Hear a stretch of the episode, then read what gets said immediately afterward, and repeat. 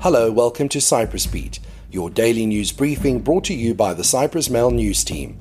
I'm Paul Lambus with the latest news from the island.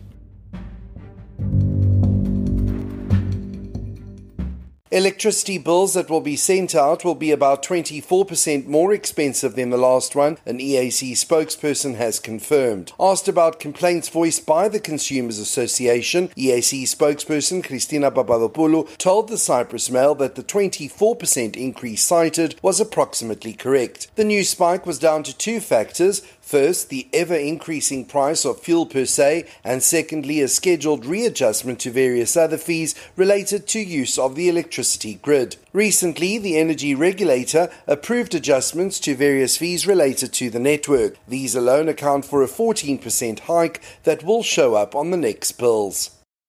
A post mortem with inconclusive results was carried out on Monday on the body of a 44 year old man who died suddenly late last week, almost exactly a year after he was allegedly shot in the head by the police with a tear gas canister gun. Michalis Neofitou passed away at Larnaca General Hospital on Friday afternoon. He had lost consciousness earlier in the day while at home. Neofitou had taken part in the July 2021 demonstrations against coronavirus related restrictions at the presidential palace and was hit in the forehead, reportedly by a shot fired from a tear gas canister gun by police. Forensic pathologist Angeliki Papetta, who together with a colleague carried out an autopsy on Neofitou's body, told the Cyprus Mail the findings of the post-mortem were inconclusive.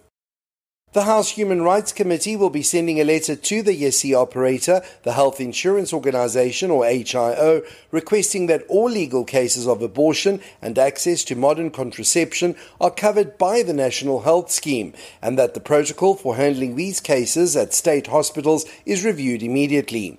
AKEL Deputy Yorgos Koukoumas said that HIO may have to re-evaluate the definition of emergency medical procedure, while the State Health Services Organization, or KIPI, will have to alter the protocol at its hospitals to make sure that women are offered advice rather than guidance. Representatives from the Family Planning Association said that some women who visited state hospitals for an abortion were turned away on the grounds that abortion was not legal, which it has been in exceptional cases since the law change in 2008. 2018.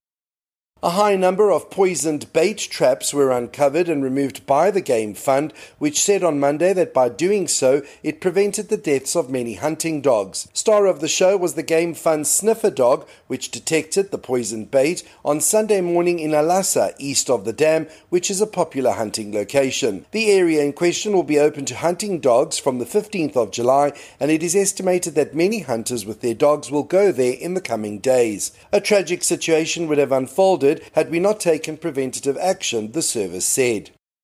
Decisions on new COVID related restrictions would depend on what the members of the scientific advisory team tell the Health Minister at a meeting scheduled for Wednesday. Health Minister Michalis Hadjipantela said on Monday morning that he could not rule out the possibility that the Safe Pass may return in September or October, especially if a new variant of the virus emerged. Some 3,300 infections were recorded over the weekend. Mandatory wearing of masks indoor was reimposed from Friday.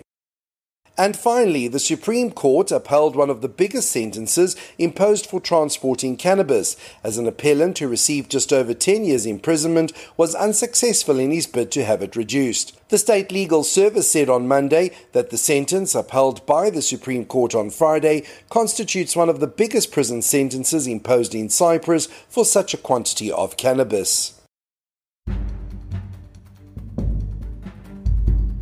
That's all for today. For the latest news, commentary, and analysis, please visit www.cyprus-mail.com.